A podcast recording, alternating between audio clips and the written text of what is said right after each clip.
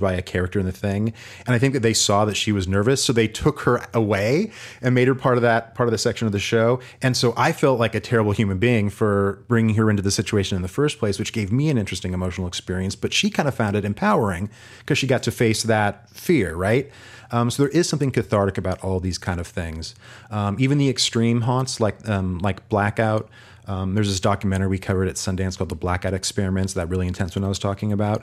People go through that and they find it very cathartic. So it's kind of, you know, what you're game for, what you're interested in. Um, something like Tension is interesting because it tiptoes up to the line of some of those extreme things, but it doesn't ever go too far where it's going to really like, you know, melt your mind or, or be terribly offensive, in my opinion. And all these, you know, all these more extreme ones have like a safe word which maybe on its own is going to be intimidating, make people not want to go.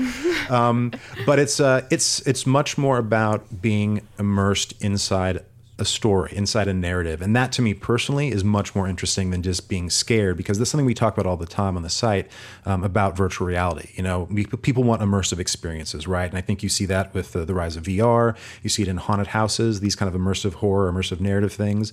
Um, you even see it with people who want to like dress up and go cosplay at a, you know, at a convention.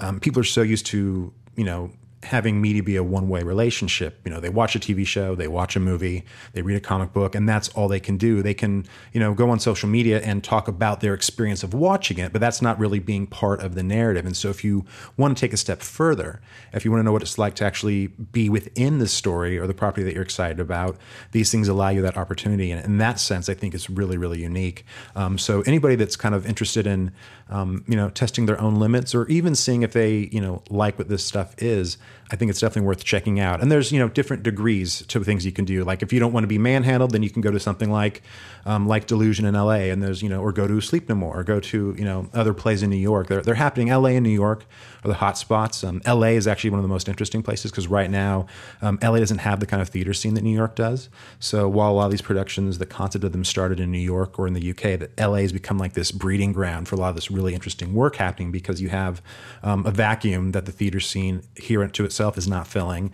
and you have all the talent from the film